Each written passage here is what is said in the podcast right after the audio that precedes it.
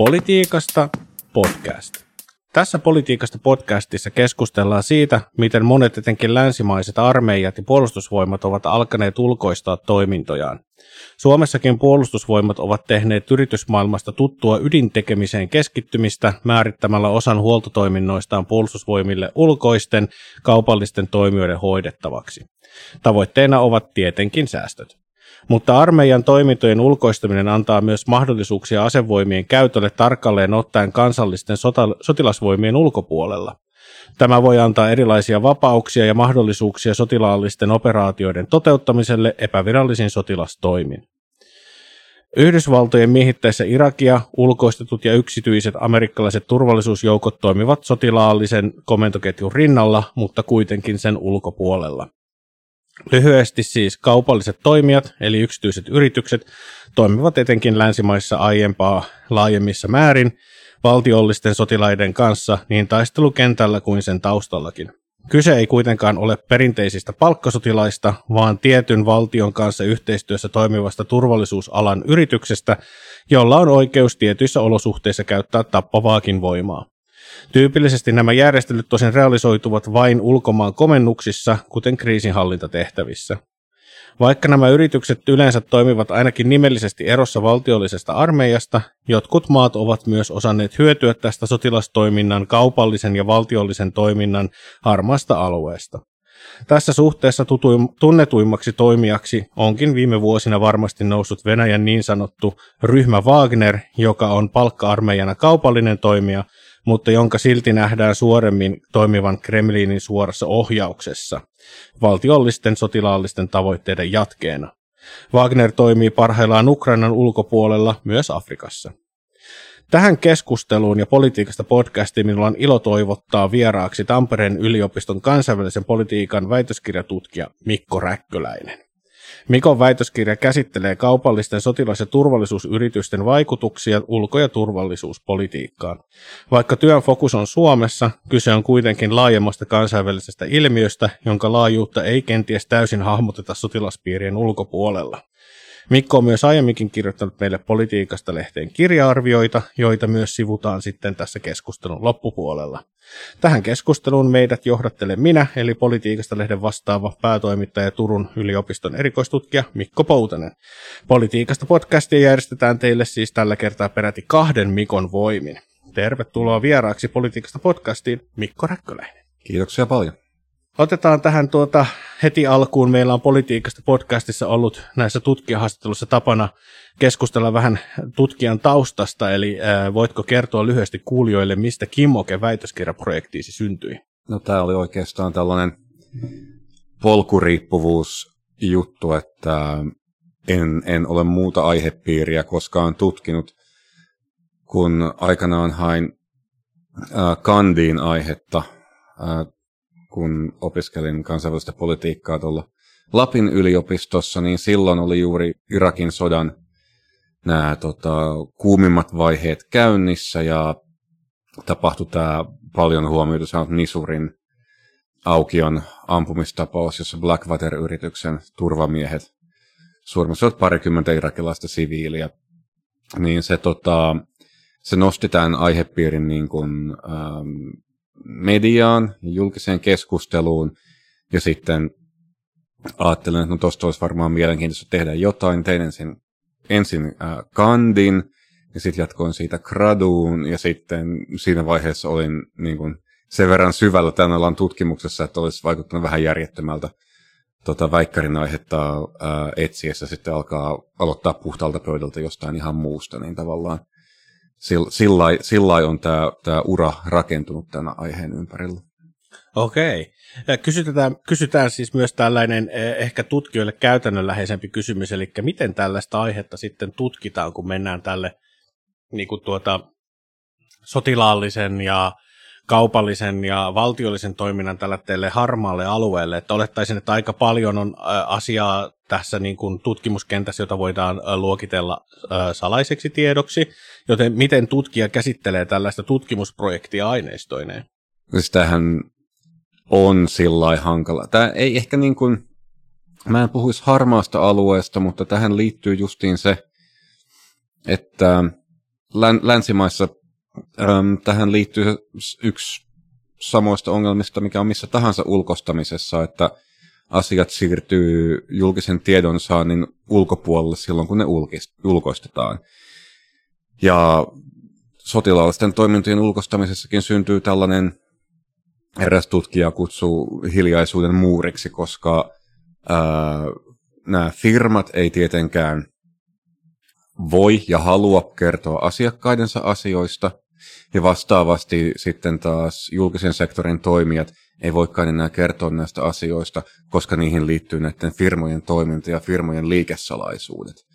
Eli tämä on, on tota, kyllä vaikea aihe. Sitten tietysti se on sitä tut- osa tutkijan ammattitaitoa keksiä sellaisia kysymyksiä, joita on mahdollista alkaa tutkia saatavilla olevan aineiston perusteella. Tietysti julkistaa ihan niin kuin valtioiden tuottamaa tota, aineistoa on jonkun verran virallisia dokumentteja ja näin päin pois. Mediat tuottaa tietysti paljon myös ja kaikenlaiset tutkimuslaitokset, jotka muutenkin seuraa konflikteja avoimista lähteistä ja ehkä jopa paikan päältä ja näin. Ja sitten yksi mahdollisuus on tietysti aina myös haastattelut, mitä mä itse nyt sovellan mun väitöskirjassani. Joskin siinäkin tuli se, että kun lähdin tähän hommaan, niin arvelin, että en saa itse näiden yritysten työntekijöiltä haastatteluita, ja niinhän siinä kävikin. Mutta pystyn sitten haastattelemaan ihmisiä, jotka on tehnyt töitä heidän kanssaan, ja tavallaan sitä kautta kehittämään uutta dataa. Mutta joo, tämä on, tää on tota, yksi, yksi tämän alan tutkimuksen ongelmista, että tämä, tämä aineiston kerääminen on aika, aika hankala. Että se ehkä voisi kuvata niin, että se ei ole niinkään siis sitä harmaata aluetta, vaan se on vain hiljaista aluetta. Se on, se on hiljaista aluetta kyllä, joo. joo. No tota, me edetään tästä sitten suoraan juuri tuohon väitöskirjan aiheeseen, eli kaupallisiin turvallisuus- ja sotilasalan yrityksiin. Ja Suomessa puolustusvoimien ulkoistuksesta on jonkin verran kyllä uutisoitu, ja se on kai pääasiassa tapahtunut tosiaan säästösyistä, esimerkiksi huoltotoimintoja. Mutta paljonko Suomessa on ulkoistettu sotilaallista toimintaa ja millaisille toimijoille? Tällaista niin kuin vähän laajempaa katsantoa siihen.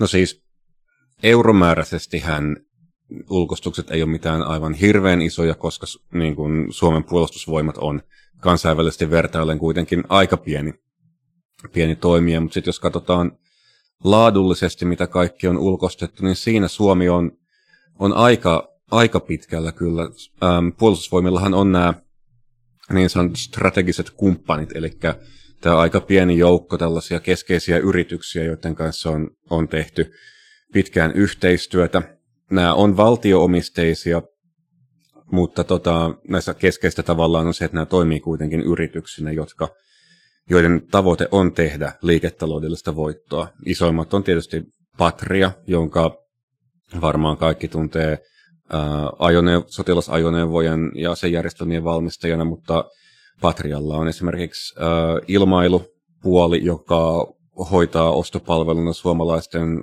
sotilaslentäjien koulutusta. Sitten Patrian tytäryhtiölle Millogille ulkostettiin yli 90 prosenttia Suomen maavoimien kaikesta huollosta. Tämä oli todella, todella iso kuvio, jota olisi itse asiassa mielenkiintoista tutkailla. Ja ehkä tämän väitöskirjan joskus saa valmiiksi.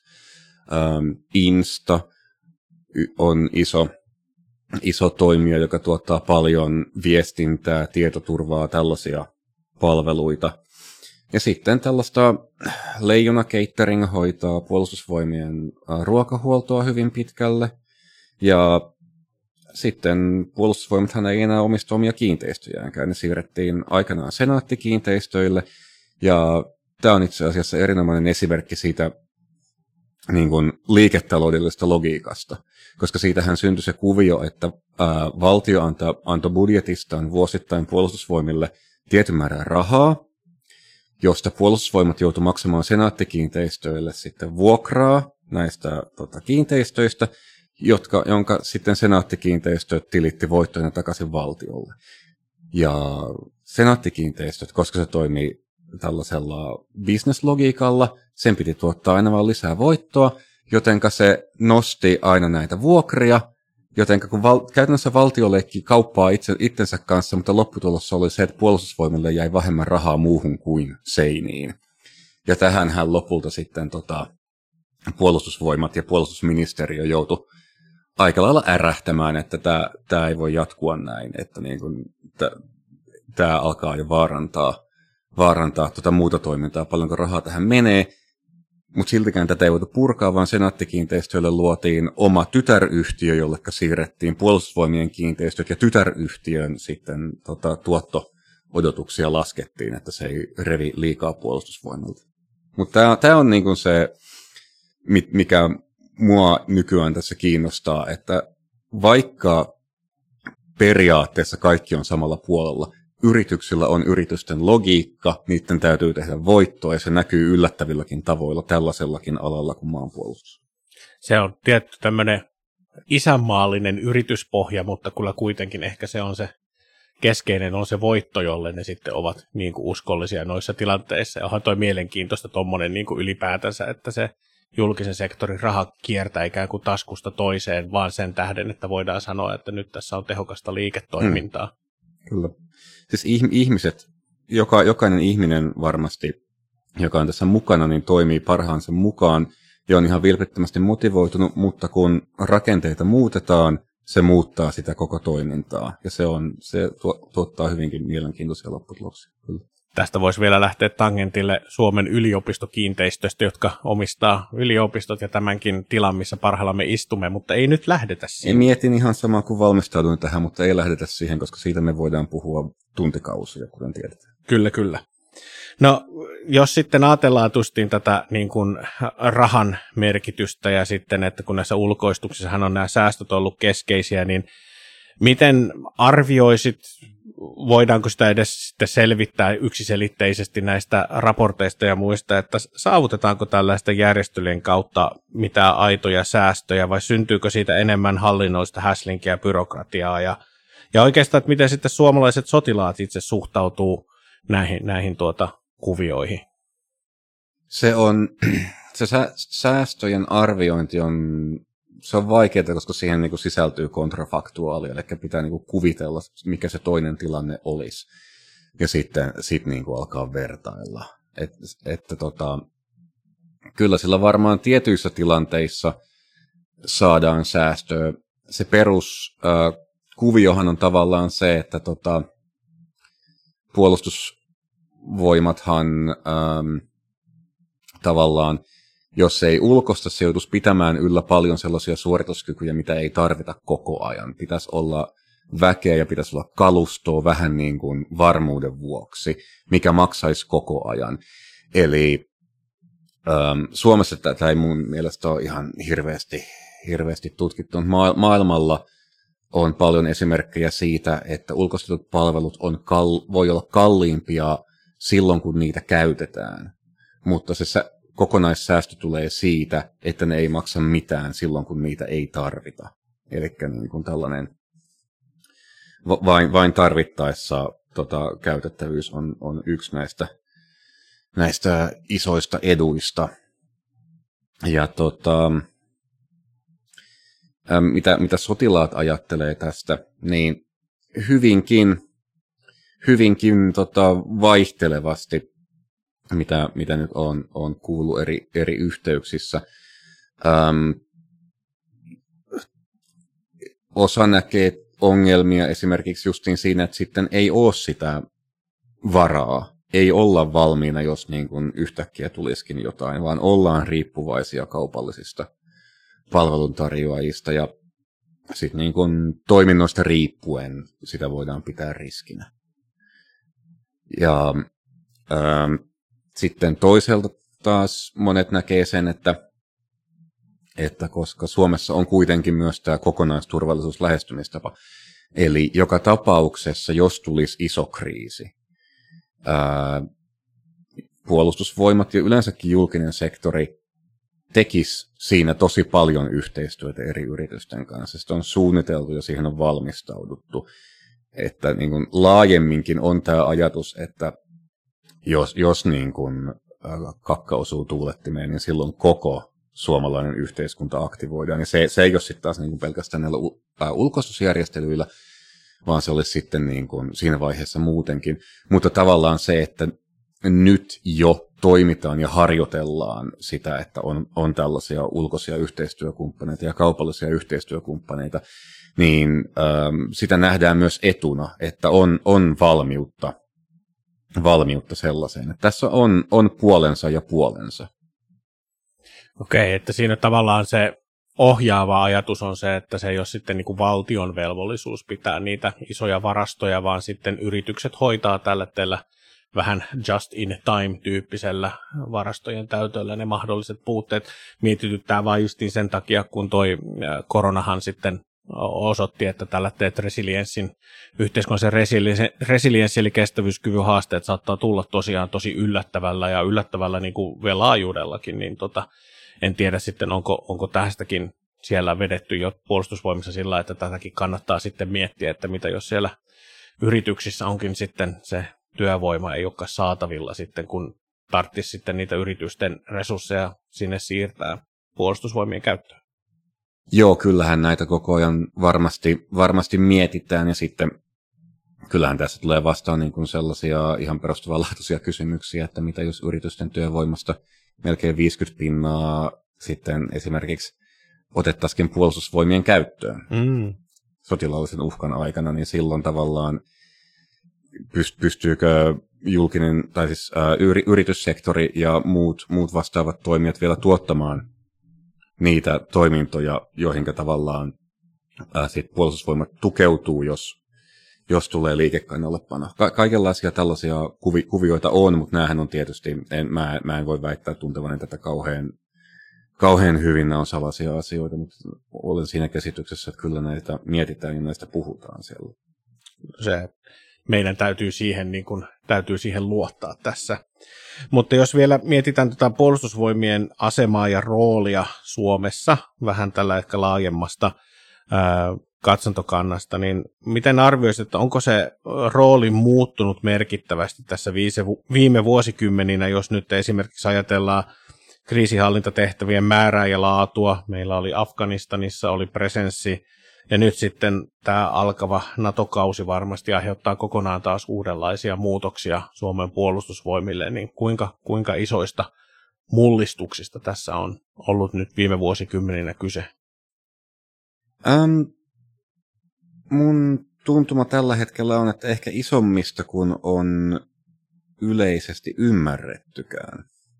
Että esimerkiksi ihan puolustusvoimien tavallaan suorituskyky ja se, mihinkä sen resurssit on keskity, keskitetty, niin on muuttunut ähm, aika paljon, että on, on kuullut ähm, on kuullut sanottavan, että tuossa yhdessä vaiheessa Suomen puolustusvoimat oli hyvin pitkälti enää vain koulutusorganisaatio, että tällainen turvallisuusfunktio oltiin säästöillä ajettu hyvin minimiin. Nythän se on sitten tota, korjaantunut pidemmällä aikavälillä jo, ja nyt sitten tietysti Ukrainan sodan aktiivisen vaiheen alettua hyvinkin, hyvinkin nopeasti.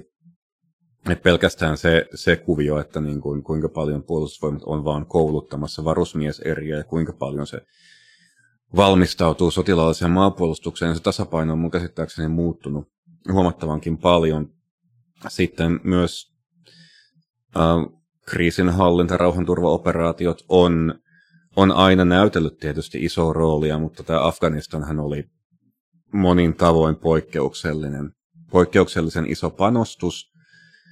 Ja nyt kun se sitten loppui, niin hyvin monelta suunnalta on kuulunut, että totta, se oli myös tietyn, tietyn aikakauden loppu, että enää tällaisia noin isoja kriisinhallintaoperaatioita ja tällaisia pyrkimyksiä rakentaa kokonainen valtio uudestaan, niin ei, ei tulla yrittämään. Kokemukset on, on niin huonoja.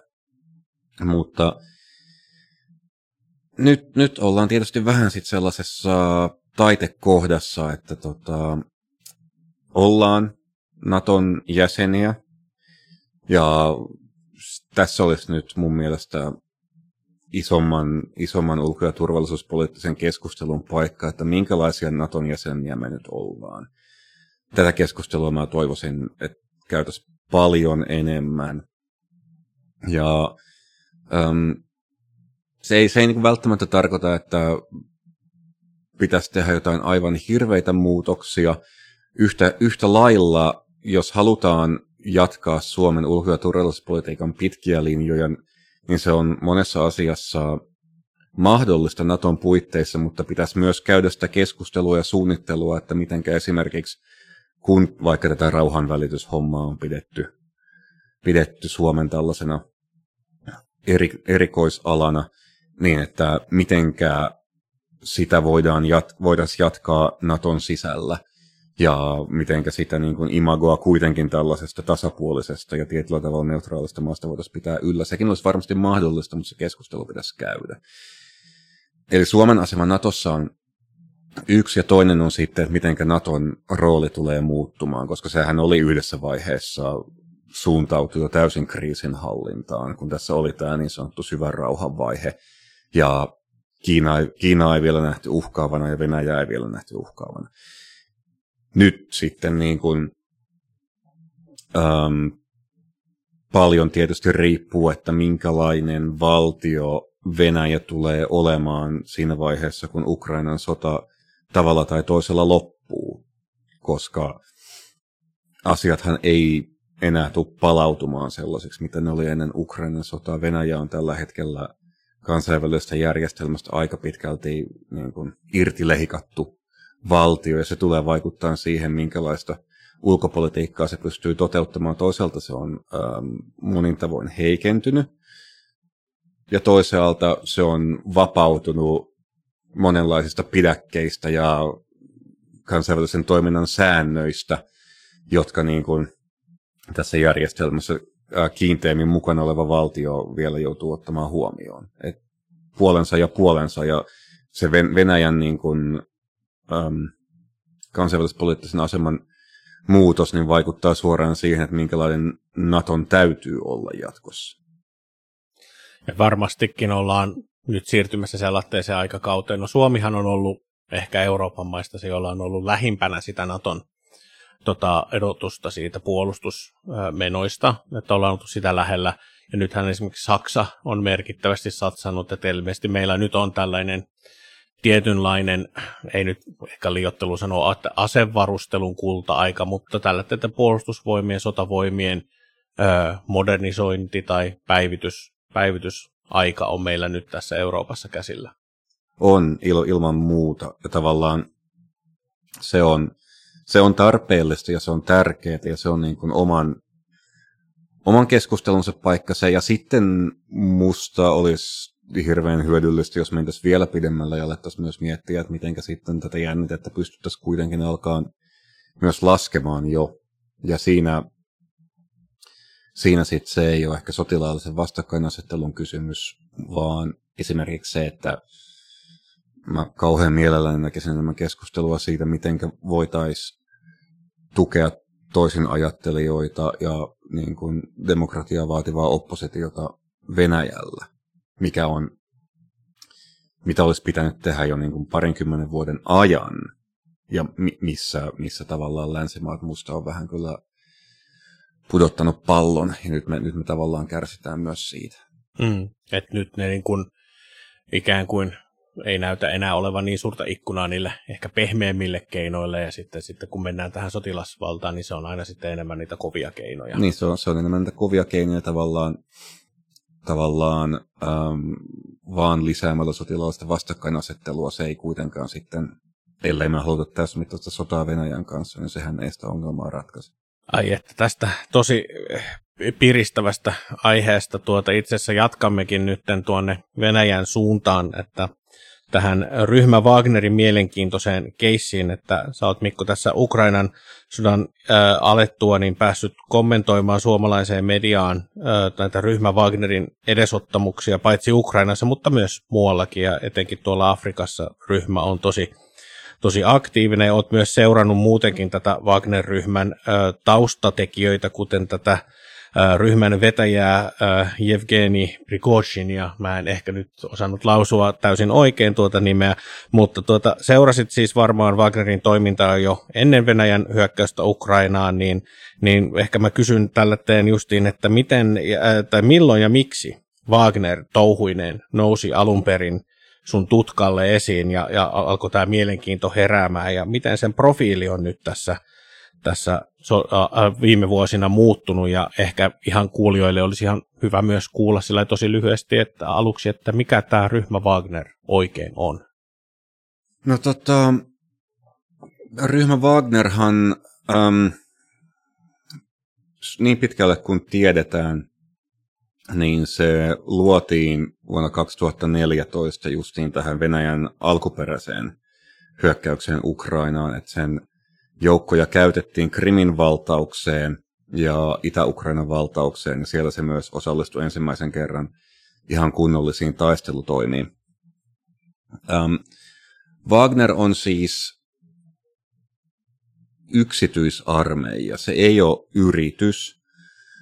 Tässä on ehkä tärkeää tehdä tämä ero, että tota, länsimaissa nämä firmat, jotka, joilla on ulkostettu erilaisia sotilaalliseen toimintaan liittyviä palveluita. Nämä on laillisia yrityksiä, jotka toimii juurikin sillä bisneslogiikalla.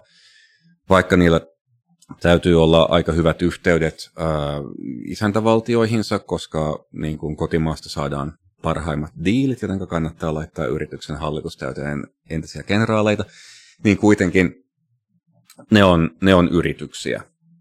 Ja ne maksaa veronsa ja ne ottaa pankista lainaa ja ne saa lobata ja kaikkea muuta.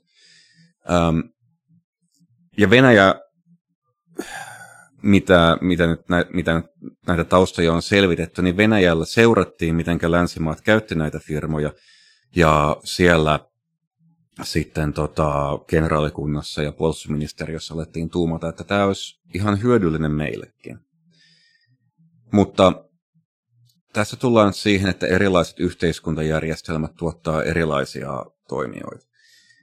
Jotenka lännessä on kuitenkin tällainen niin kuin lakiperustainen ja valtiojärjestelmä, kun taas Venäjä on nykyään henkilöitynyt autokratia, eli vaikka siellä on ministerit ja virkamiehet ja lait ja näin, joiden niin puitteissa periaatteessa toimitaan, niin sitten paljon vallankäyttöä on siirtynyt tämän kulissin taakse niihin henkilökohtaisiin verkostoihin, joissa liittolaissuhteet ja kaverisuhteet vaikuttaa äm, niin kuin, joiden kautta vaikka Putinin vanha judokaveri ja henkivartija pääsee Venäjän kansalliskaartin pomoksi. Eli ne nämä niin kuin vaikuttaa toisiinsa, että kun sä oot siellä kulisseissa hyvä kaveri, niin sit sä saat rooleja, joilla, joiden kautta tulee sitä virallista valtaa joita taas sitten voi hyödyntää lisää siellä kulisseissa kaikenlaisiin korruptiokuvioihin, mitä kautta justiin tämä kansalliskaartin pomot Solotov ja Putin itse on saanut miljoona huvilansa sun muuta. Eli koska siellä on tämä taustakuvio, niin sitten kun Venäjän ää, valtio päättää, että nyt he haluaa oman tällaisen ää, sotilaspalvelualan firman, niin sitten mennään sinne taustalle ja otetaan yhteyttä Jevgeni Prigozhiniin, joka on entinen rikollinen, joka on luonut itselleen huomattavan ison bisnesimperiumin, johon liittyy muun muassa tota, ähm, isoja monopolisopimuksia Venäjän asevoimien ruokahuollosta. Ja taas, varmaan ei, ei ole todisteita, mutta en yllättyisi, jos siinä ei olisi tällaista kuviota, että, että tota, ää, Prigozhin on saanut ne alkuperäiset ruokahuoltosopimuksensa korruption kautta ja maksaa niistä kenraaleille tiettyjä siivuja, ja sitten hänelle voidaan tulla sanomaan, että me annettiin sulle näin hyviä diilejä, teepä meille tämä palvelus. Samalla lailla hänet käskettiin luultavasti perustaa Pietarin trollitehdas, hän pyöritti myös sitä, tätä kyberinformaatiovaikuttamispuolta. Ja sitten tavallaan Wagner on mä en ole keksinyt parempaa, parempaa tapaa kuvata sitä, kun varmaan kaikki on katsonut jotain mafia-sarjoja leffoja. Ja jo mafi- näissä leffoissa jollekin mafian alapomolle annetaan joku tehtävä. Että sä saat nyt vaikka periä suojelurahoja tästä naapurustosta, tai sä saat ryöstää tuolta lentokentän varastoista tavaraa. Ja sä saat pyörittää sitä kuvioa aika pitkälti itsenäisesti, kunhan maksat siivut ylöspäin isommille pomoille, ja jos tulee jotain määräyksiä, niin sitten toteutat ne kyselemättä. Eli Wagner on samanlainen. Ää, Prigozhin saa käyttää sitä ää, omiin bisneksiinsä, niin kuin hän varsinkin Afrikassa käyttää, me varmaan tullaan siihen kohta, mutta sitten kun ylempää tulee määräys, että nyt tarvitaan, tarvitaan joukkoja Itä-Ukrainaan, tai me halutaan kiistettävää läsnäoloa Syyriaan tai kiistettävää läsnäoloa Sudaniin, niin sitten, sitten hänen on lähetettävä joukkonsa sinne ja keksittävä, miten hän tekee sillä rahaa. Tämä on se peruskuvio ja tämä on toiminut aika hyvin. Wagnerhan ei ole kauhean, sitä joskus on kutsuttu eliittiyksiköksi, mutta se ei loppuviimein ole ollut kauhean iso toimija, puhutaan alle 10 000 taistelijasta yhteensä, ja he on, suurin osa on ollut Venäjän asevoimien veteraaneja, varsinkin Tsetseenian veteraaneja. Sitten on muitakin turvallisuusalan ihmisiä, poliiseita ja sitten tietysti seikkailun halun tai nationalismin motivoimaa väkeä löytyy myös jonkun verran. Öm, heillä on koulutuskeskus, joka on itse asiassa osa Venäjän armeijan erikoisjoukkojen tukikohtaa. Eli tässä on, tulee taas tämä, miten niin kuin Wagner on itsenäinen, mutta sen täytyy tehdä yhteistyötä Venäjän armeijan kanssa monessa asiassa. mutta tämä koulutus ei mun käsittääkseni, siellä koulutetaan niin yksittäisiä taistelijoita vielä, päivitetään osaamista. Ja sitten tota, sit kun on kokeneita, OK-koulutuksen saaneita, hyvin varusteltuja taistelijoita, niin monessa konfliktissa se riittää. Mutta Wagner ei ole mikään, että se olisi yksikkönä harjoitellut missään mitään isoja manöövereitä. Se ei ole siinä mielessä eliittiyksikkö, eikä sen tarvikkaan ollut, koska sen tarkoitus on nimenomaan lähettää aika pieniä ryhmiä sinne, missä tarvitaan ja missä Venäjä ei halua virallisesti olla, mutta minne se haluaa vaikuttaa. Ja näitä on ollut Itä-Ukraina, Syyria. Venäjälle oli tärkeää voida sanoa, että Syyriassa ei ole venäläisiä sotilaita taistelemassa. Että he antaa siellä vain ilmatukea. Mutta siellä oli Wagner. Ää, Libyan sisällissota ja nyt sitten ää, Sahelin alue aika pitkälti Sudanista Maliin.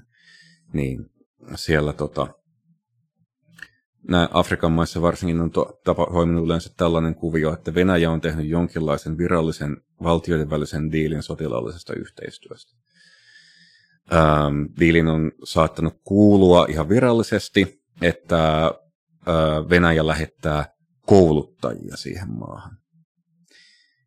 No, sitten nämä siviilikouluttajat onkin ollut Wagnerin työntekijöitä, joita on ilmaantunut joku. Usein pari sataa on riittänyt. Ne on alkanut kouluttaa paikallisia joukkoja, joka on tosi tehokas tapa nostaa paikallisten liittolaisten suorituskykyä, mutta sitten vielä samaan aikaan Prigozhinin lailliset firmat on saanut samassa valtiossa oikeuksia kaivostoimintaan, öljytoimintaan, sademetsien hakkaamiseen, se on iso bisnes. Ja sitten Wagnerin taistelijat on myös ilmaantunut suojelemaan näitä työmaita. Eli koska Wagner ei ole virallinen toimija, niin se ei voi suoraan tehdä rahaa, mutta se raha kiertää Prigozhinille näiden luonnonvarabisnesten kautta. Tämä on kyllä, kun tätä kuuntelee, niin ei voi kuin vähän sille päätänsä niin kuin pyöritellä. Että tämä on niin kuin just tämmöinen kunnon vanhan ajan niin kuin tästä kelmimeininkiä ja, ja niin kuin sille, että justiin, että no millä ne rahoittaa itteensä, niin sitten yleensä just paikallisella riistolla tai just jollain ekologisella tuholla, että se, mm. se heitä rikastuttaa, niin sillä, että tässä niin kun ei hirveästi herää tällä teitä sympatioita, että kun jossain vaiheessa on raportoitu, että Wagnerissa on esimerkiksi rikollisia, ja sitten on miettinyt sitä, että onko se niin kuin ollut sit silleen, että heitä on vähän niin kuin pakko värvätty sinne, mutta, mutta kyllä toi koko, koko outfitti vaikuttaa vähän sille korruptoituneelta läpeensä. Joo, siis ähm, tavallaan ne rikolliset on sitten se Wagnerin B-joukkue. Mutta tämä kaikki, mistä mä nyt puhuin, tämä oli se, mihinkä Wagner alun perin oli tarkoitettu. Ja ei sillä, etteikö niin kun, tämäkin porukka olisi Afrikassa tehnyt massiivisia sotarikoksia. Siis se, millä monessa maassa on saatu äh, hallitus vaihtamaan liittosuuden Ranskasta liittosuhteeseen Venäjän kanssa, on se, että ranskalaiset, niin kuin me eurooppalaiset yleensäkin, ollaan tällaisia hirveitä nipoja, jotka tulee valittamaan siitä korruptiosta ja valittamaan siitä, jos ää, tuota, paikallisia kapinallisia jahdatessa tapetaan ky- kyläkaupalla siviileitä. Venäläiset ei valita tästä. Ne tulee mukaan siihen korruptioon, tekee vielä lisää rahaa, ja ne on itse mukana pyyhkimässä kokonaisia kyliä kartalta. Vasta tuli taas joku iso YK-raportti, että Wagner on tappanut mitä 500 ihmistä Malissa. Eli tota, kyllä tämä Wagnerin A-tiimikin teki tätä, ja myös sitten tämä Syyriasta tuli tämä video, missä syyrialainen tota, sotakarkuri surmattiin erittäin hitaasti lekalla näitä vastaavia. Eli, eli tota, joo, täysin, täysin rikollinen porukka sinänsä. Mutta sitten tämä so, rikollisten rekrytointi varsinaisesti, niin tämä liittyy nyt siihen, että kun Venäjä aloitti vuosi sitten tämän hyökkäyksen Ukrainaan, niin senhän piti olla nopea. Wagneria ei edes otettu mukaan siihen alkuun, koska ajateltiin, että se on nopea, kunniakas ja sieltäkin voi tehdä vähän hynkkyä. Ei haluta, generaalit ei halunneet tällaista entistä pietarilaista pikkurikollista palkkasotureineen niin kuin osingoille siitä, koska sen piti olla valmis parissa viikossa. No ei se ollutkaan, ja yhtäkkiä alettiinkin tarvita lisää joukkoja, mielellään valmiiksi koulutettua osaavaa väkeä. No, Wagner kutsutaan paikalle, se vetää suurimman osan joukoistaan näistä muista operaatioista pois, että saadaan sinne ihan rintamalle väkeä. Mutta tähänhän Wagner ei ole kauhean hyvä. Se on nimenomaan tarkoitettu taistelemaan ää, sisällissodissa, pienissä tällaisissa epätavanomaisissa konflikteissa. Ei siellä ole mitään erikoista osaamista rintamasodan käynnistä, ja se alkaa kuolla väkeä huomattavia määriä. Ja siinä vaiheessa täytyy alkaa keksiä, että no mistäs me nyt voitaisiin rekrytoida äkkiä lisää väkeä. Ja se oli Venäjän vankilajärjestelmästä. Taas Prigozhinilla ei ole mitään virallista asemaa Venäjän ää, valtiossa, valtionhallinnossa, mutta kuitenkin hän pystyy lupaamaan, että jos lähdet täältä karmeista siperialaisesta vankisiirtolasta, meille vapaaehtoiseksi taistelet kuusi kuukautta, saat täyden armahduksen. Jotenka sillä saatiin rekrytoitua ilmeisesti kymmeniä tuhansia vankeja Ukrainaan rintamalla. Ähm, näillä vangeille tuli sitten vaan ikävänä yllätyksenä se, että Prigozhin alkoi käyttää, hän ei luultavasti tykännyt siitä, että hän joutui mukaan tähän, hänelle pistämään, pistämään tämän työkalunsa Wagnerin sinne rintamalle, missä se kuluu ja kärsii. Jotenka ottaakseen tästä tota, tai puristaa, puristaakseen mehun tästä saamastaan sitruunasta, hän alkoi käyttää tätä sitten oman poliittisen profiilinsa nostoon. Eli hän alkoi haukkua äh, puolustusministeri Shoigua, tätä operaatiota johtavia kenraaleita, ja alkoi luoda Venäjän nationalistiskenessä sitä imagoa, että hän on, hän on siellä paikalla, muut johtajat on jossain puupaneloiduissa toimistoissa taisi olla se sanonta, eivät ymmärrä, mitä se sota on ja mitä siellä on pakko tehdä, että me voitetaan. Ja sitten hän vaati, tai sai, en tiedä, Bahmutin kaupungin valtaamisen tällaiseksi, että hän saa näyttää, mitä hän ja Wagner voivat tehdä. Ja sitten sinne alettiin, koska ei ole suorituskykyä tehdä mitään näppärämpää, niin sinne alettiin lappaa niitä vankiloista värvättyjä taistelijoita, joita kuoli kymmenin tuhansin sinne. Ja ähm, sillä ei sinänsä ollut mitään väliä.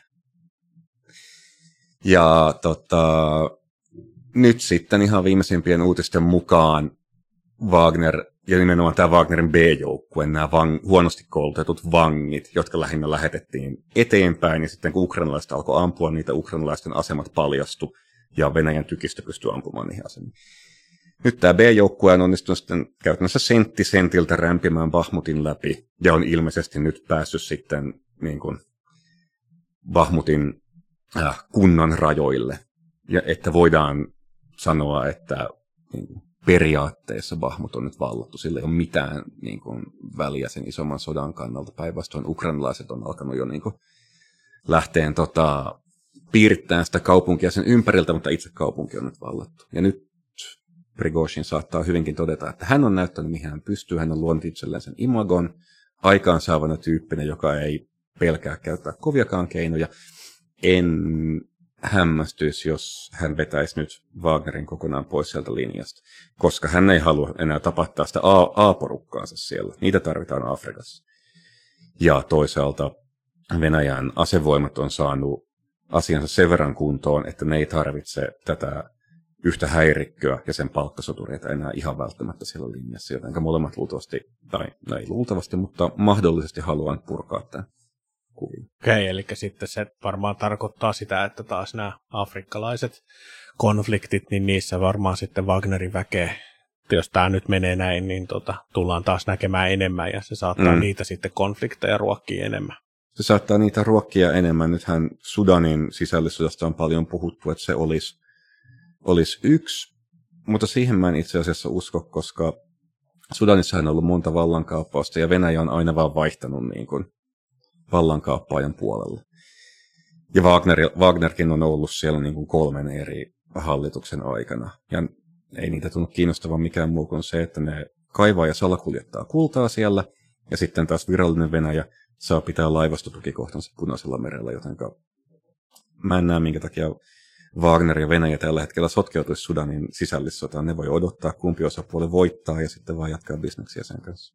No, ihanaa. No tässä nyt meillä tuli melkein jo yksi oma erillinen podcastille tästä ryhmä Wagnerista ja, ja tosiaan suosittelen äh, tsekkaamaan noita Miko haastatteluja, joita hän on antanut, ja me sisällytetään niitä sitten linkkeinä tämän podcastin saatetekstiin, mutta ehkä mä sitten kysyn näistä, näistä palkka-armeijoiden kaaresta, että tosiaan historiallisestihan palkka-armeijoilla on ollut pitkät perinteet, mutta niiden on katsottu jääneen historiaan ensisijaisesti tuon kansallisvaltioiden omien armeijoiden noustua ja 1900-luvulla viimeistään tuntui siltä, että palkka-armeijat ja palkkasoturit olivat sellaisia lain rajamailla toimivia pieniä sotilasjoukkoja, joiden moraalia pidettiin kyseenalaisena niin ryhmän kuin yksilönkin tasolla. Ja, ja tämä nyt, tämä sun kuvaus kyllä kuulosti, että, että Wagnerhan omalla tavallaan tähän sopii, mutta että siinä on tosiaan nyt se ero, että, että sillä on ihan selkeä valtiosponsori. Joo. Um, ensinnäkin mä tarttuisin tähän, toi palkka-armeija, sitä käytetään varsinkin Wagnerista nykyään paljon, mutta mua se häiritsee, koska palkka-armeijahan on se toinen vaihtoehto sille, että on joko tota, varusmiespalvelus, josta kaikki, kansa, kaikki miespalveluset kansalaiset tulee sotilaiksi, tai sitten on palkka-armeija, joka on niin kuin oman, oma, omien kansalaisten keskuudesta palkattu kans, tota, kansallinen armeija. Mutta joo, siis mehän vastatakseni kysymykseen, mehän eletään sellaista aika historiallisesti poikkeuksellista aikaa, että me ajatellaan – normaaleina sotilaina nimenomaan kansalaissotilaita. Ja tämähän on aivan niin kuin poikkeavaa. Suurimman osan ihmiskunnan historiasta sotiminen on ollut ammattimiesten puuhaa, koska siinä on vaadittu niin erikoistuneita taitoja ja erikoistunutta kalustoa. Öm, ja sitten pikkuhiljaa, kun muodostui ajatus kansallisvaltiosta, niin se loi pohjan sillä ajatuksella, että vaan valtiolla on oikeus käyttää väkivaltaa ja vastaavasti vaan vä- valtio voi oikeuttaa väkivallan, tämä Weberilainen ajatus väkivallan monopolista. Jotenka se vei sen niin kuin moraalisen pohjan palkkasoturitoiminnalta, mutta se liittyy myös luultavasti te- teknologian ja sodankäynnin murrokseen. Eli kun tuli ruutiaseet, niin alettiin tarvita enem, isompia ja isompia armeijoita ja enemmän ja enemmän sitä häntää, eli huoltoa ja niin kun, teknologiaa, kaikkea tätä, niin äh, palkkasoturijoukot ei enää pystynyt pyörittämään sitä, vaan se piti siirtää tota, valtioille. Eli tässä on sekä käytäntö että sitten ideologian muutos ajo kansalaisarmeijoihin. Ja nyt molemmat sitten taas ajaa vähän niin kuin kansalaisarmeijoista pois. Että tavallaan nyt sodankäyntiin ei enää tarvita niin isoja joukkoja. Toinen maailmansota oli ehkä se huippu. Nyt kun katsotaan, niin suurin osa sotilaallisesta toiminnasta tehdään aika pienillä joukoilla. Katsotaan vaikka mitä Yhdysvallat on, on tehnyt ja sitten tota, teknologian kehitys koko ajan ö, vaatii erikoistuneempaa ja erikoistuneempaa osaamista ja varsinkin kyberpuolella valtiot ei enää pysy mukana sen takia – iso osa näistä sotilaspalveluita tuottavista firmoista itse asiassa tuottaa kyberturvallisuuden ja kybervakoilun ja tällaisten palveluita. Niin tota, kyllä nämä niin kuin, tällaiset isot historialliset kaaret näky, näkyy tässä, että, että tota, en, en nyt vielä sanoisi, että ollaan siirtymässä pois kansalaissotilaiden ajasta, mutta kyllä, kyllä tämä niin kuin muutos on ihan selkeä. Toihan on itse asiassa sitten, sillä on varmasti tosiaan suurta, kun ajatellaan Suomella, Suomessakin, kun asevelvollisuudella on suuri kannatus ja muuta, että sitä on niin kuin pidetty tavallaan ylpeyden merkkinä siitä, että meillä on pidetty asevelvollisuus siinä, kun esimerkiksi Ruotsissa ja monessa muussa Euroopan maassa vaihdettiin tähän niin kuin ammattiarmeijaan, ei nyt sitten palkka-armeijaan, mm. mutta ammattiarmeijaan, niin tota, että jotenkin kuulostaisi, että se on, se on niin, niin kuin se suomalaiseen äh, psyykkeeseen ja mentaliteettiin äh, ammennettu, mutta että ehkä, ehkä se meilläkin on edessä. On, mutta tässä on myös sitten justiin se, että länsimaissahan itse voiman käyttöä ei ole ulkostettu. Wagner eroaa myös länsimaisista sotilasalan firmoista siinä, että okei, okay, ähm, länsimaisetkin firmat tarjoaa aseellisia turvapalveluita, mutta ne on ikään kuin puolustuksellisen voiman käyttöä. Se on, sit, jos siihen mennään, se on hirveän ongelmallinen ja ristiriitainen termi. Mutta periaatteessa länsimaiset urakoitsijat ei lähde kriisialueella tukikohdasta etsiäkseen taistelua. Tämä on ehkä se helpoin tapa selittää se. Ja äm, tämän tavallaan rajanvedon ja tämän normatiivisen ulottuvuuden paras esimerkki on ehkä mun mielestä se, että Yhdysvallat, tota, kun se on lentää, lentää niin hirveästi näillä lennokeilla, justiin Itä-Afrikassa, Etelä-Aasiassa, näillä riippereillä ja näillä, lentää niin hirveästi, että ilmavoimilta ei meinannut löytyä tarpeeksi henkilökuntaa, niin se koneiden, niiden koneiden lentäminenkin ulkostettiin. Eli siellä ei enää istu ilmavoimien tyypit niissä konteissa Texasissa lentämässä dronea Pakistanin taivaalla, vaan urakoitsijat. Ja droneissa on edelleen Hellfire-ohjukset, joilla voidaan sitten paukauttaa, jos löytyy joku profiiliin sopiva tyyppi, jota epäillään terroristiksi. Tai joku paukautettava. Joku paukautettava. Mutta urakoitsijat saa lentää niitä koneita, mutta sitten kun paukautetaan, niin silloin täytyy tulla edelleen univormuun pukeutunut tyyppi painamaan sitä yhtä nappia. Koska tappavan voiman käyttö on edelleen valtion ja valtion edustajien yksinoikeus. Eli se, se raja on, se kuulostaa vähän absurdilta, mutta se raja on tavallaan tosi selkeä. Ja sitä ei, ei niin kuin haluta ylittää. Ja 90-luvulta löytyy esimerkkejä, miten yksi eteläafrikkalainen firma möi erittäin onnistuneita sotilasoperaatioita pari muutamalle Afrikan maalle, jotka oli sisällissodan kynsissä, myi näille hallituksille käytännössä kokonaisen sotilasoperaation, jotka onnistu hirveän hyvin, niin kun kapinalliset pakotettiin rauhanneuvottelupöytään ja näin päin pois, mutta molemmissa näissä tapauksissa ulkomainen paine oli niin iso, että ette te voi tehdä noin, ette te voi käyttää tällaiseen sodankäyntiin tuollaista firmaa, että nämä hallitukset joutu tota, irtisanomaan nämä sopimukset. Ja ainakin toisessa tapauksessa se hallitus kaatui niin kuin pari kuukautta sen jälkeen. Kapinalliset voitti. Mutta siis paine on näin iso, että länsimaissa edelleen tietyt rajat vallitsee, mutta Venäjällä nyt selkeästi ei. Joo, toi oli itse asiassa toi drone-esimerkki mun mielestä todella jopa sillä hivenen karmaiseva, että kun mä olin tässä tällä niin kuin vähän vitsiä vääntäen ajatellut, että niin, että helppohan ne on soppatykit yksityistään, mutta ei niitä kuita ulkoista, anteeksi, mutta mm. tota, niitä tykkejä itsessään ei ulkoisteta, mutta toi tavallaan, että se on niin kuin, tavallaan saattaa olla yksilötasolla yksi nappi yhdessä huoneessa, jossa siihen on se raja vedetään. Tuo on mun mielestä tosi mielenkiintoinen esimerkki kyllä. Tykistössä tykin varmaan voisi ladata urakoitsija, mutta sitten se laukasunarusta pitäisi vetää sotilas. Siinä se kyllä sitten, tota, siinä mä ymmärrän kyllä tuon niin periaatteellisen rajanvedon siinä, mutta kyllä se niin kuin, minulle ainakin näin ulkopuolisena asiaan hirveästi perehtymättömänä aika absurdilta ja silleen mm. kuvaa sitä, että kuinka se niin kuin, se raja on olemassa, mutta se on huomattavasti ohuempi kuin mitä mä kuvittelin ja ehkä jopa mitä mä toivoisin, että se on. Mm. No joo. Vaihdetaan sitten aihetta ulposta ja turposta, eli siis ulko- ja turvallisuuspolitiikasta ihan johonkin muuhun. Tutkijana sä oot myös niin sanotusti harrastanut muutakin tällaista tutkimuksellista intressiä kuin pelkästään ulko- ja turvallisuuspolitiikkaa.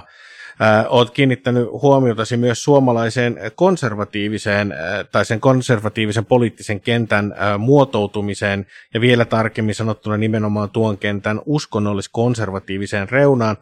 Ja olet myös meille politiikasta lehteen arvioinut muun muassa Jyväskylän yliopiston kasvatuksen teorian ja tradition professori Tapio Puolimatkan, teologian tohtori ja dosentti Juha Ahvion ja Helsingin yliopiston dosentti Timo Eskolan kirjoja. Kiitos tietenkin kovasti näistä arvioista näin vastaavan päätoimittajan funktiossa ja ne on ollut aina oikein sujuvasti ja asiantuntevasti kirjoitettuja, mutta ehkä kysymykseni siis onkin, että mistä intressi juuri tähän suuntaan on herännyt tällainen niin kuin ehkä ulpo- ja turpo-suuntaan kiinnostuneella tutkijalla, että se vähän vaikuttaa ehkä erikoiselta. Ähm, Tämä oli vähän vaikea, kun sä pistit näitä kysymyksiä mulle ennakkoon, niin tota, tämä oli aika, aika vaikea tota, pohdittava. En, en, en koskaan ole sinänsä niin kuin peitellyt sitä, että en, että en valitsisi tutkimusaiheita sen perusteella, mikä musta on jännä.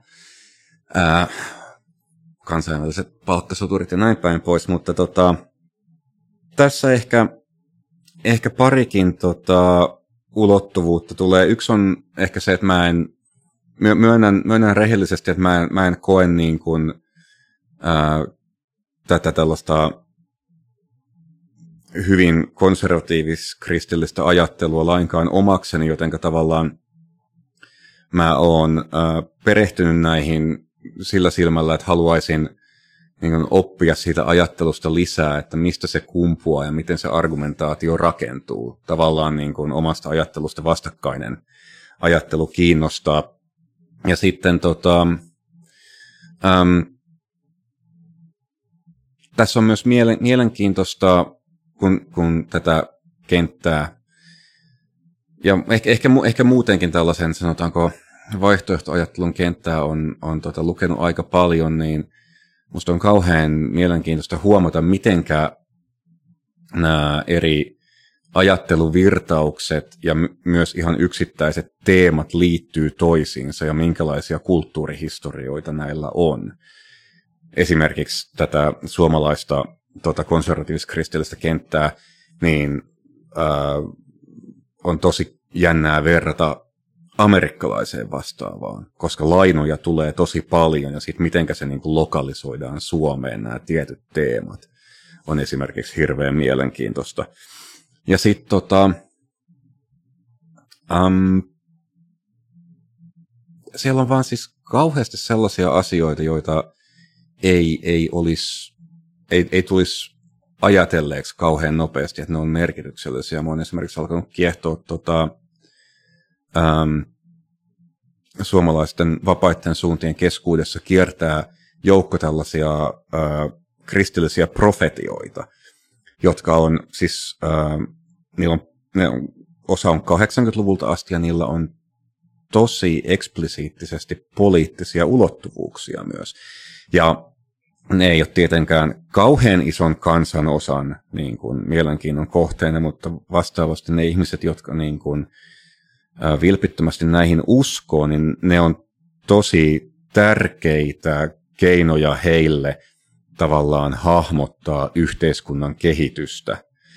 Jotenka niin tästä tulee myös se, että politiikan tutkiminen on siinä mielessä kivaa, että siis poliittisia ulottuvuuksia löytyy vaikka mistä.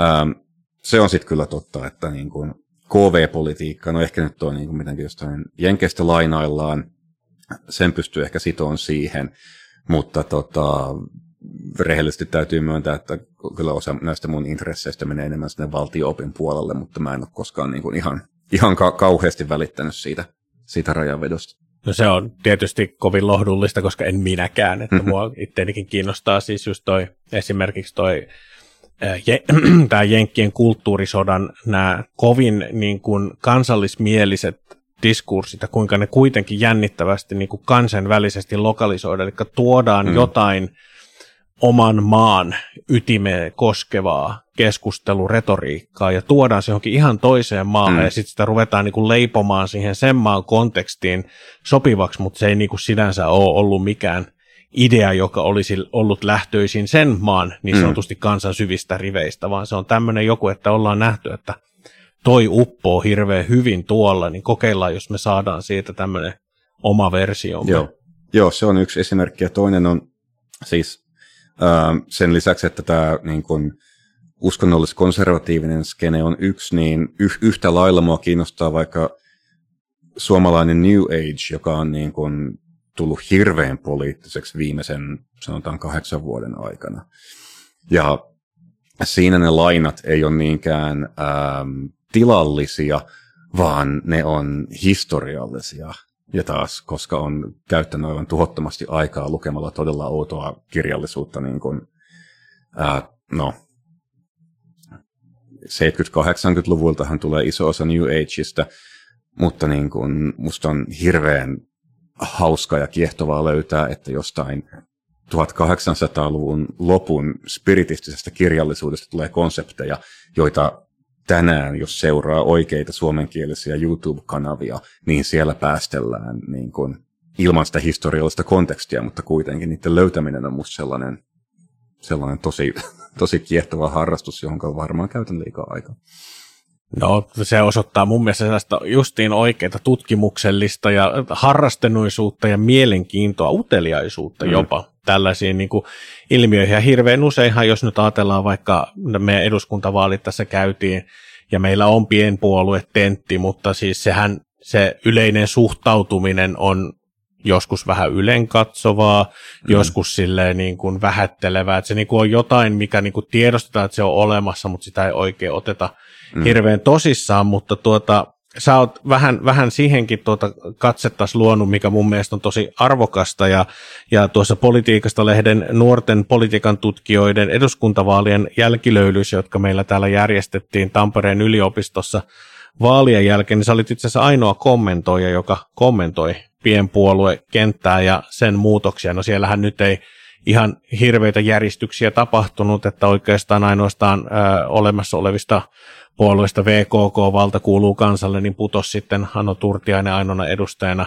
Mä itse aina mietin, että pitäisikö toi Jallis Harkimon liike nyt olla kanssa tässä niin kuin ihan pienpuoluekentässä niin kuin keskusteluna. Se ikään kuin pääsee vähän Jalliksen persoonalla ikään kuin varkain tällä teeseen niin kuin pykälän verran vakavammin otettujen joukkoon, mutta tota, mikä pienpuoluekentässä sua kiinnostaa, mikä siellä tästä tutkijan uteliaisuutta vetää ja, ja onko tuossa kentässä oikeasti tapahtunut mitään, mitään sellaista mielenkiintoista viime vuosina, mistä suuri yleisö ei välttämättä hirveästi tiedä, koska siitä ei yksinkertaisesti paljon puhuta?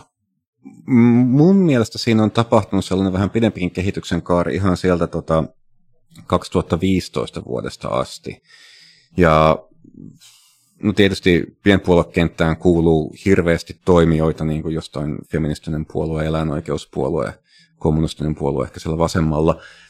Mutta tota, ehkä eniten sellaista kehitystä, tai ainakin mikä mulle on osunut silmään, on tapahtunut kanssa siellä niin kuin oikealla laidalla.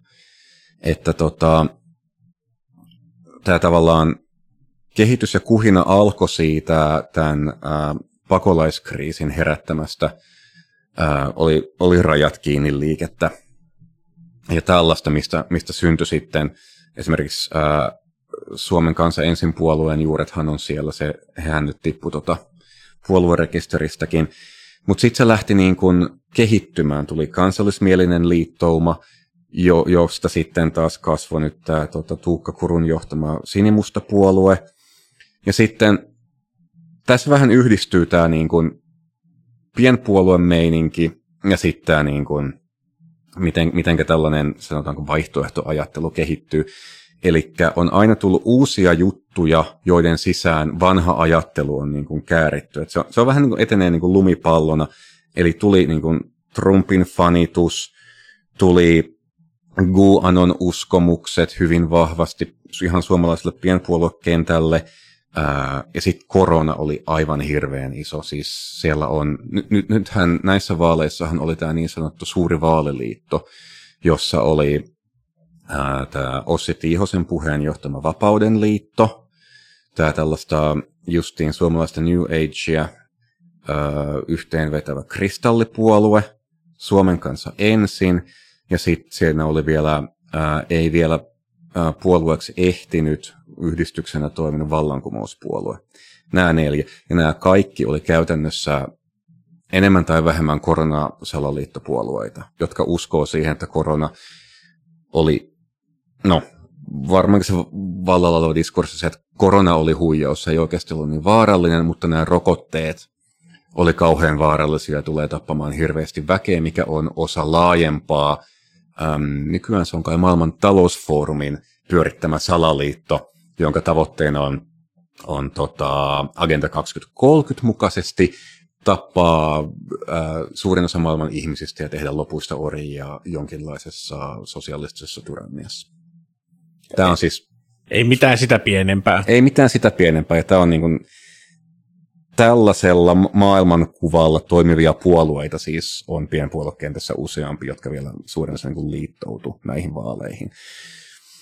Eli totta tavallaan yksi, mikä mua vähän huolestuttaa ja mikä on ihmetyttänyt, on se, että niin kuin tästä kentästä ei ole syntynyt enempää sellaista radikalisoitumista, joka olisi johtanut jonkinlaiseen fyysiseen toimintaan, väkivaltaan tai muuhun. Nythän tuli tämä yksi tota, tämä kol, kolme henkeä on syytettynä tästä, tässä maanpetoskeississä, niin sehän liittyy kanssa näihin teorioihin. Niin nämä oli pienpuoluekentän toimijoita. He oli pienpuoluekentän toimijoita. Toinen oli, siinä oli nämä veljekset ja toisen puolison, niin siellä oli ainakin kristallipuolue, niin oliko Vapauden liiton eduskuntavaaliehdokkain olivat olleet, jos oikein muistan. Että tavallaan tässä on musta myös ihan sellainen niin kuin kansallisen turvallisuuden ulottuvuus, että niin, koska osa näiden ihmisten uskomuksista on, ne on tosi villejä, mutta sitten jos niihin vilpittömästi uskoo, niin mä niin tajuan, että minkä, minkä takia ei pyrkisi itse väkivalloin tekemään asialle jotain, koska ne on niin, niin pitkälle meneviä ne uskomukset. Niin, että siinä on sitten semmoinen justiin vaara, että kun, kun tavallaan helposti käy varmasti niin, että semmoinen oma ympyrä vahvistaa sitä ja mm. sitten sul, just suljetaan pois. Kun ajatellaan tässä salaliittoteorioita QAnon, niin silloinhan puhuttiin paljon siitä, että miten puhut jollekin läheiselle, joka näihin lähtee, niin sitten kun he kuitenkin saavat sitä validaatiota siitä välittömästä ympyrästä, niin noin mm. on kyllä varmasti tosi, tosi hankala niin kuin mitenkään, mitenkään puuttua. Ja sitten pakko vielä nostaa tästä pienpuoluekentästä esiin tämä sinimustan puolueen pieni puoluerekisterikoijaus, kun mm. ensin oli avoimen, kaiket sitä voi sanoa ihan fasistiseksi sitä, niin heidän puolueohjelmaansa mm. sanottiin, että tämä ei käy. Sitten vaihdettiin paperi, se kävi, ja sitten kun tota, oltiin päästy rekisteriin, niin sitten vaihdettiin taas se entinen papru takaisin, että mm. ei tässäkään niinku tuntunut ihan nyt liberaalin äh, demokratian nämä niinku, äh, palomuurit. Pa- niin, niin, palomuurit kestää, että jos se niinku voi tälläkin tavalla sitten, sitten ja, ihan kampanjoida avoimesti tuota eduskuntavaaleihin, mutta tässäkin olisi varmaan meillä taas kokonaan uuden ja täysmittaisen podcastin paikka. Mm. Joo, näiden tutkijahaastatteluiden lopuksi mulla on ollut tapana antaa haastateltavalle vielä mahdollisuus kysyä itse itseltään kysymys, eli esittää sellainen kysymys, mitä toivoisit, että sinulta joskus esimerkiksi mediassa kysyttäisiin omaan tutkimukseesi liittyen, että mikä olisi sellainen sokea piste, joka ansaitsisi enemmän huomiota? Tämä oli kanssa kauhean vaikea vaikea kysymys. Mä en tiedä, ei ehkä sellainen kysymys, mitä, tota, mitä toivoisin, että mediassa kysyttäisiin, koska tämä ei, niin kuin, ei, liiku, ei liity sellaisen, mitä mä tiedän, mutta ehkä sellainen, johon toivoisin jostain saavani kolmen vuoden tutkimusrahoituksen.